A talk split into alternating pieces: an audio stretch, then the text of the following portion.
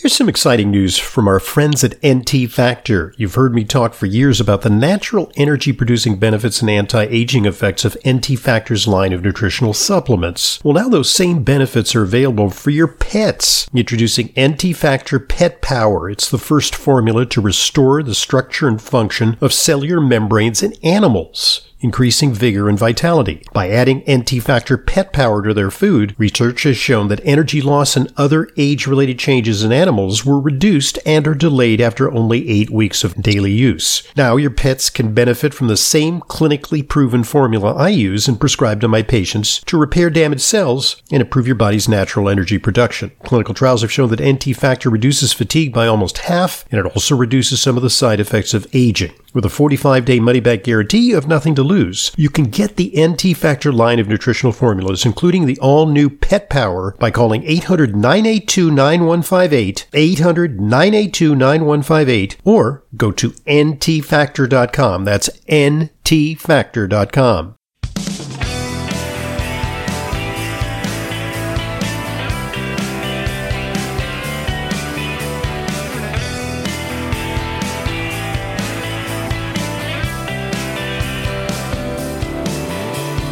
Welcome to today's Intelligent Medicine Podcast. I'm your host, Dr. Ronald Hoffman. Today's guest is Nathan Jones, CEO and founder of Xlear Inc. It's spelled X L E A R. Uh, Xlear makes nasal products that uh, we've talked about frequently here on Intelligent Medicine.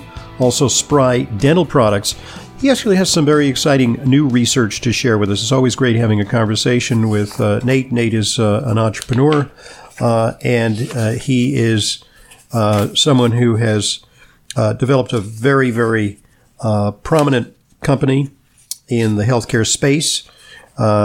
he is one of the global leaders in sinus and oral care products that support a healthy lifestyle. Uh, and Nate's father, uh, who actually did some of the initial research on xylitol, has graced our airways at various times, explaining how he discovered that xylitol uh, can help treat his patients who had persistent upper respiratory infections. Uh, now, with uh, COVID hopefully in the rearview mirror, uh, still uh, there's a concern about uh, respiratory infections and dental problems. And we're going to talk about some exciting new developments uh, there's always something new to talk about because the research just keeps getting poured out. Uh, Nate, it's a pleasure having you back on Intelligent Medicine. Thanks very much for joining us. Hey, thanks for having me on anytime. Okay. Well, uh, first of all, uh, there's uh, some exciting research about uh, the antiviral efficacy of nasal sprays. And you know this, this, is actually very important because we tend to rely on uh, expensive medications. Uh, we've got some new ones uh, that are being tested out on patients. Uh, we have uh, monoclonal antibodies. We have, of course, uh, the very, very aggressive vaccine campaign. But the first line of defense really is in our respiratory epithelium, in our nose, in our mouth, in our nasopharynx, and, of course, our lungs as well. Uh, so tell us about uh, some of the new research that you've recently shared with me. Well, uh, there's a number of, of really good studies that are out there with regards to to viral and bacterial upper respiratory infections. Um, you know, one of the one of the studies that we just finished doing um, that, that really has nothing to do with the the the virus itself, and we still need to figure out what the method of action is. But we were doing a research study down in the Dominican Republic, looking at, at treating COVID with a Xlear with a xylitol nasal spray, because our and that's our, now uh, complete, by the way. That was underway the last time I talked to you, and now the results have are in. That is that is complete, and it will be published uh, probably on a preprint server in the next month, and probably within a journal in the next two months. Um, we already have a couple of journals that are already really interested in it because we found something that was that was fairly interesting. We we started this study trying to find out how effective it was to actually treat um, COVID two or, or COVID nineteen with a or with a nasal spray with xylitol in it. Um, the U.S. government, in their infinite great wisdom, um, has said that we can't use any um, studies with with using saline because there's a, a large number of studies out there just using saltwater irrigation that have shown that just using saltwater irrigation um, with people that, that get COVID, the, the, it just takes care of it. Um, you know, you can find those, they're online, just Google them, saline irrigation. And, you know, our product, the base of our product is a saline irrigation product. Mm-hmm. We have just added other things to it to improve on it. And so when we started this study, we were, we were trying to get enough people in there and look at it and have it be a large RCT trial looking at it. Uh, but we kind of decided and said, no, what we're going to do is we're just going to compare it to saline and do what's called a non-inferiority study. Right. To show that it is at least not inferior to saline because mm-hmm. after you do that, you can go back and say, well, okay, you can use all these other studies, even though common sense and logic would tell you you could use it before. You know, our government doesn't really deal in common sense and logic. And so we went and did this study. But the thing that we found in this study that was really interesting is people that get COVID about 20 to 25% of them lose their sense of smell. Yep. And, and, and sometimes, study, sometimes people, permanently. I mean, there are many people who have uh, possibly permanently lost their taste and smell. Well, I hope they don't, but that's not doesn't sound very good. But in this study, the people that were using the saline nasal products, the saline hygiene tools, um, they still were getting this anosmia up to 20 to 25%, kind of the same as if they weren't using anything, you know, any nasal sprays. Mm-hmm. But the people in the study that used the xylitol nasal spray, not a single one of them lost wow. their sense of, t- of smell. Wow. Which wow. we've got to figure out the method of action of that. Right. But that's pretty interesting to find that out. Well, so let's make the distinction. We do know that there's a lot of research that suggests that xylitol is antibacterial, which would make sense for people who have bacterial sinus problems. Uh, bacterial infections uh, cause chronic sinusitis. So it, I, I, recommend uh, Xlear nasal spray to all my patients who suffer from chronic sinusitis, especially when there's a, you know, greenish, yellowish uh, uh, pus, uh, an exudate coming out of the sinuses. That's a bad sign. That's a sign of a bacterial infection. But it's kind of unanticipated that xylitol would have an action against viruses. I don't think it's ever been claimed that xylitol is antiviral, and that's why you're saying there's something happening here. What it is ain't exactly clear, basically, right? Correct. And and I don't even know. I don't understand. You know, I'm not a trained physician. I, I probably should put that out there. You know, I understand nasal hygiene. I understand oral hygiene. I spent 20 years um, understanding it. I've spent a lot of money learning about it and doing research projects to understand it better because that's what that's what my business is is about. But we we really didn't understand that. You know, you touched on it. The xylitol. We've never really understood how xylitol, or if there was ever a antiviral or a viral blocking. We know that xylitol blocks bacterial adhesion of strep pneumo, H. flu, mm-hmm. M. cat staph, and a couple other these pathogenic bacteria. Um, but we've never really had anything showing that it does that for a virus. Mm-hmm the very first time that we've seen that, there were a couple of studies that were done uh, in in 2017 and 2018 that were published in 2018 2019 that actually show that if you ate xylitol, then your your incidence and severity of you with a flu hmm. would actually go down. Hmm. Hmm. And that was that was print that was published out of out of uh, South Korea, and it was a very well written article.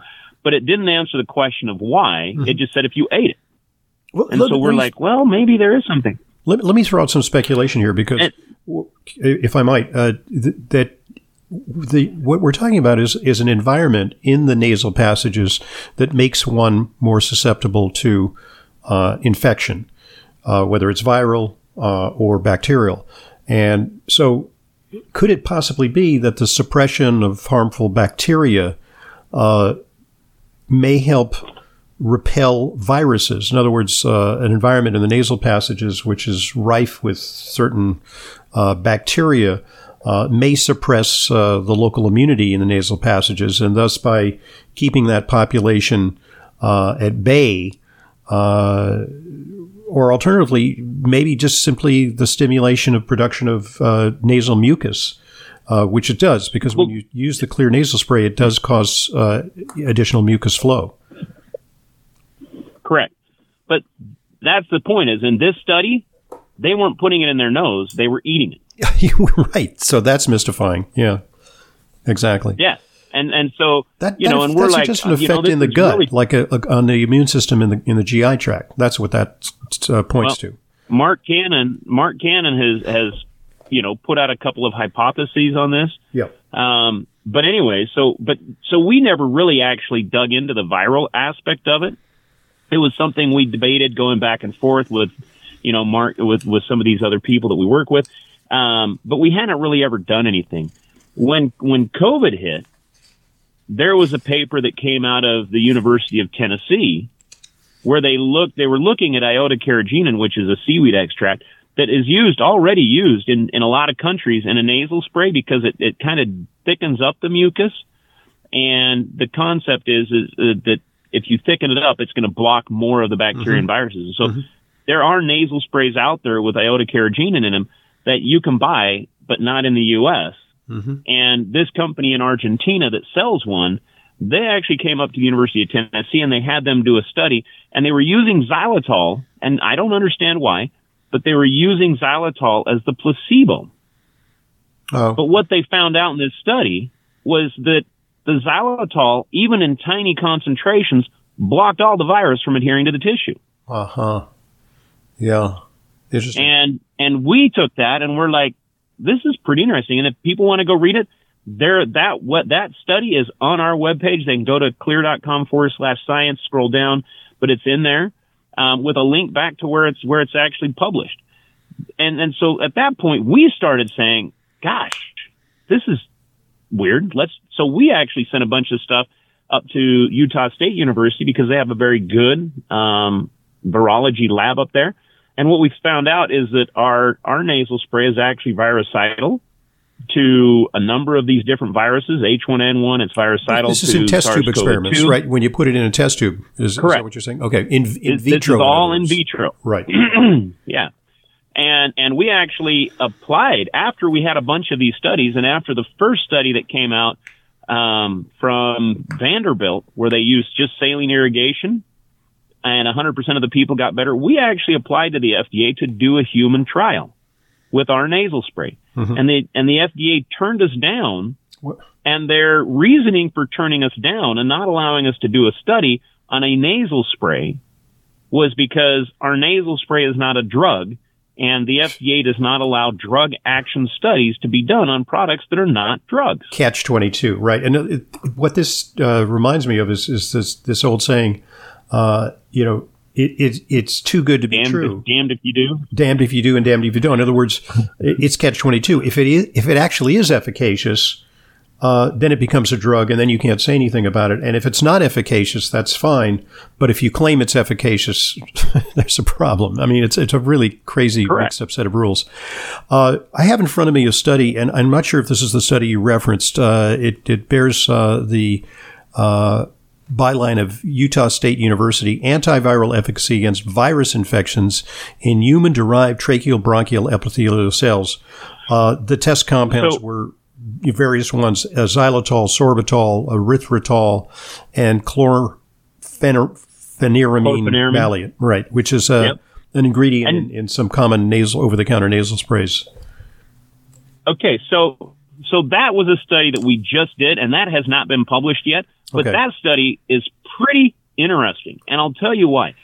So the industry standard is that you do these these in vitro studies on Vero kidney tissue. Okay, like even even the the the uh, um, what are those those the infusions they give you monoclonal antibodies. Yeah. Even the monoclonal antibodies, all of those studies are done in vitro on Vero kidney tissue. Right. I don't know why, but that's what the industry standard that's the standard. Is. Okay so we were out there and we did these studies and we, you know, we put it out there in the press and the FTC came back and said, no, you can't do that. Well, why can't we say that it blocks adhesion? Well, because it's not human respiratory tissue. Hmm. Well, okay. So the, the people that are selling monoclonal antibodies, they can go and do it on kidney tissue. They don't have to go in and do it on gut tissue. They have to do it on kidney tissue, but they said, no, yeah, you have to go back and do it. So we went back and did it, which kind of pissed us off because it was, you know, $40,000 that, you know, I think would have been a waste of time. But we decided to utilize it. And what we did, mm-hmm. you, you read off sorbitol, xylitol, right. and erythritol. Yeah. So the sorbitol is a kind of a placeholder for a six carbon sugar. Mm-hmm. Okay. Sucrose, glucose, fructose, sorbitol, mannitol, maltitol. All of those are six carbon sugars. Okay. Then you have xylitol, which is a placeholder for five carbon sugar. That's mm-hmm. the one we use the most. Erythritol is a placeholder for four carbon sugars. Mm-hmm. And what we wanted to do is see how these, these different sugar molecules and that different carbon affected the different things that we looked at. And, and, and then you had chlorpheniramine and grapefruit seed extract, which are both virucidal, and we just wanted to throw those in there to have them tested. Mm-hmm. Um, but if you see in there, we tested it against H1N1, RSV, and the Delta variety of SARS-CoV-2. Okay, so you tested okay. against the flu, respiratory syncytial virus, which is RSV, and, and SARS. Yeah. Correct. Uh, and Delta, it was really the interesting. Strain, the Delta strain of SARS, which is actually the more dangerous uh, form of SARS. Correct. Of, of, of, but what was really interesting is mm-hmm. if you, yeah, yeah. So if you look at that, and, and I don't have the data right here in front of me, but the different sugar molecules affected the different viruses in a different way. And the erythritol, um, the erythritol and the sorbitol were both effective at blocking H1N1. Xylitol to a much lesser effect. Mm-hmm. That's that log reduction value number there. Mm-hmm. But if you go to RSV, the erythritol didn't do much, but xylitol and sorbitol did. Mm-hmm. And when you go and you look at the at what it did to the Delta variety or, or you know SARS-CoV-2, all of them blocked it, mm. which is pretty interesting. So you have these different viruses and different sugar molecules that are that are blocking these things at different rates, and and there's something there that that we're going that we're digging in further to learn why that's happening. But it's so, just really interesting. So, on a, on a different subject, you have been engaged, and we spoke to you last time we spoke to you a few months back. Uh, that you're embroiled in a little bit of a brouhaha with the Federal Trade Commission. Now, the Federal Trade Commission is empowered to uh, decide whether uh, companies are making truthful claims or whether they're uh, issuing fraudulent information to enrich themselves. Uh, you, however, uh, have run into a buzzsaw because essentially you're sharing truthful information, but the FTC says no because you're talking about something real serious. You're talking about COVID, and the FTC will only admit claims for the standard therapies. So this is fascinating. There's an I, I'm just I just read this a few minutes ago, and I'm just really impressed. GOP congresswoman wants to know why feds haven't promoted nasal sprays to treat COVID 19. Uh, this is uh, a an article uh, in, uh, I guess it's the Epoch Times. Is that correct? And uh, yes. it's a detailed article which talks about basically the suppression of truthful information. And now uh, a courageous congresswoman is asking the government, why haven't you allowed this simple, natural home remedy to be part of the solution for COVID? It makes sense. Why not? Yep. No, I mean that that's the thing is is not only does it make sense, not only has has nasal hygiene been used for successfully for thousands of years, not only is it that, that it is physician recommended for practically, I mean, you're a physician. Tell me this. How many upper respiratory infections are you aware of that using irrigation is contraindicated for? I essentially zero. Essentially zero. It, it, I would say correct. It is not only not contraindicated, it's indicated. Correct. That is 100% correct. And I have asked dozens and dozens of ENTs and pulmonologists that same question, and every one of them said, none. We tell people to use it for all upper respiratory infections. Exactly. But yet, when SARS CoV 2, when we first catch that, it is an upper respiratory infection until we sit around to do nothing and let it spread. Mm-hmm. And the lawyers at the FTC And I, I think they're bad actors. I really think they are bad actors who are deliberately doing stuff to, to, and I don't understand the reason why, but you have bad actors that are lawyers at the FTC that are, that are, that are making medical policy and enforcing it as they see fit. I, I just think that these are, they're young attorneys who are just trying to, you know, do their job, get a promotion, uh, wait it out so that well, they can the, quit and then work, uh, work as attorneys, uh, basically on the other side of the fence because there's a revolving door there. Then they can work for, you know, major, uh, drug companies uh, uh, fighting off uh, the FTC, you know, because they know the inside workings. well, this this this lady isn't this lady isn't a very young lady. I mean, okay. you know, we've looked her up, and and she's not a very young lady. Um, I just think she's incompetent. Okay. um, you know, when you sit there and you look at the at the history behind nasal hygiene, you look at the studies that have been specifically done for COVID. I have no idea how she gets off by going and saying, no, there isn't any science let's file a lawsuit. Well, they just dig in their heels. It just. Can, can I share a little bit yeah. from this uh, article? I mean, because it, it, states it very nicely. Of course. Um, Representative Nancy Mace, who's a Republican from South Carolina, uh, not even your home state. Uh, so you know, the, I, am not sure how she picked up the banner to support your cause, uh, but uh, she wrote a four-page letter uh, to a secretary of the HHS, the Health and uh, Human Services Commission um, Department, uh, Xavier Becerra, asking why the agency has ignored studies that show that nasal sprays are an effective treatment of COVID 19 and why it hasn't promoted their use to the public during the pandemic. The freshman South Carolina Republican lawmaker implies a cover up by HSS and other federal agencies over the benefits of nasal sprays against COVID 19 in a letter. Uh, and then it details what's going on. It turns out uh, you've got a pretty high powered attorney. Robert Housman uh, is uh, served as a senior advisor during the Clinton administration, and he was appointed staff director of the White House Task Force on Drug Use in Sports.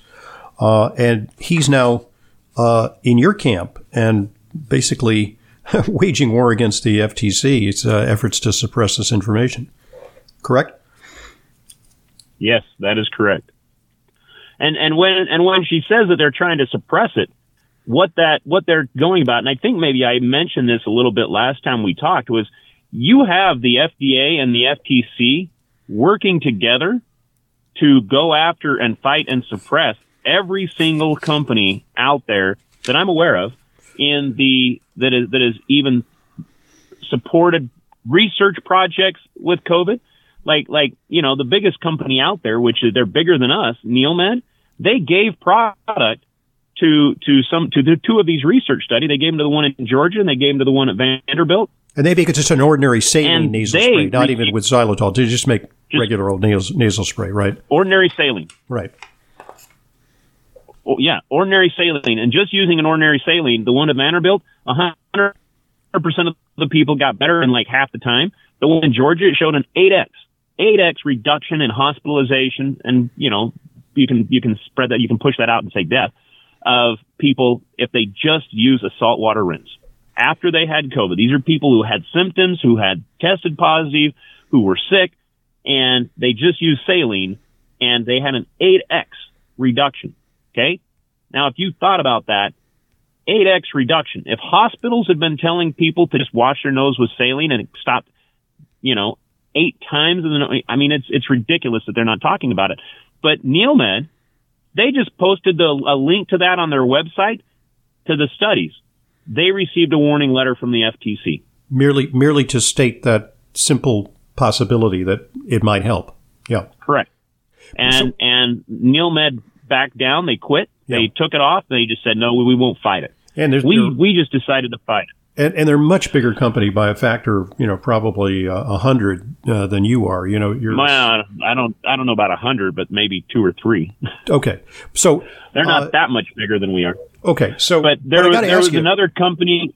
Oh, go ahead. But I got to ask you, um, you know, the, the, the other alternative would be to say, okay, fine, you know, we just won't talk about it. You know, let's just ply our trade. You know, we're a successful company. You know, we'll just get the word out. You know, health, nasal, you know, hygiene, blah blah blah. You know, all the stuff that we've been talking about year in and year out without making extravagant disease claims. Uh, you know, it's costing you an enormous amount of money. It's it's uh, aggravating. Uh, you go in against the government, which has uh, extremely deep pockets, and uh, lawyers are expensive, and you know you're going to have to go to court, and court is expensive. Um, why do this? Um, well, first off, because I think it's the right thing to do. Um, you know, but secondly, uh, you know, somebody has to. You know, I mean, you can go back through history and, and history is, is rife with people who came up with great ideas. I mean, my, my favorite example, obviously, is Semmelweis. He mm-hmm. wrote an article and said, Hey, people should wash their hands. Doctors, mm-hmm. physicians should wash their hands between seeing sick patients, mm-hmm. you know, or working on dead patients and going and seeing live patients.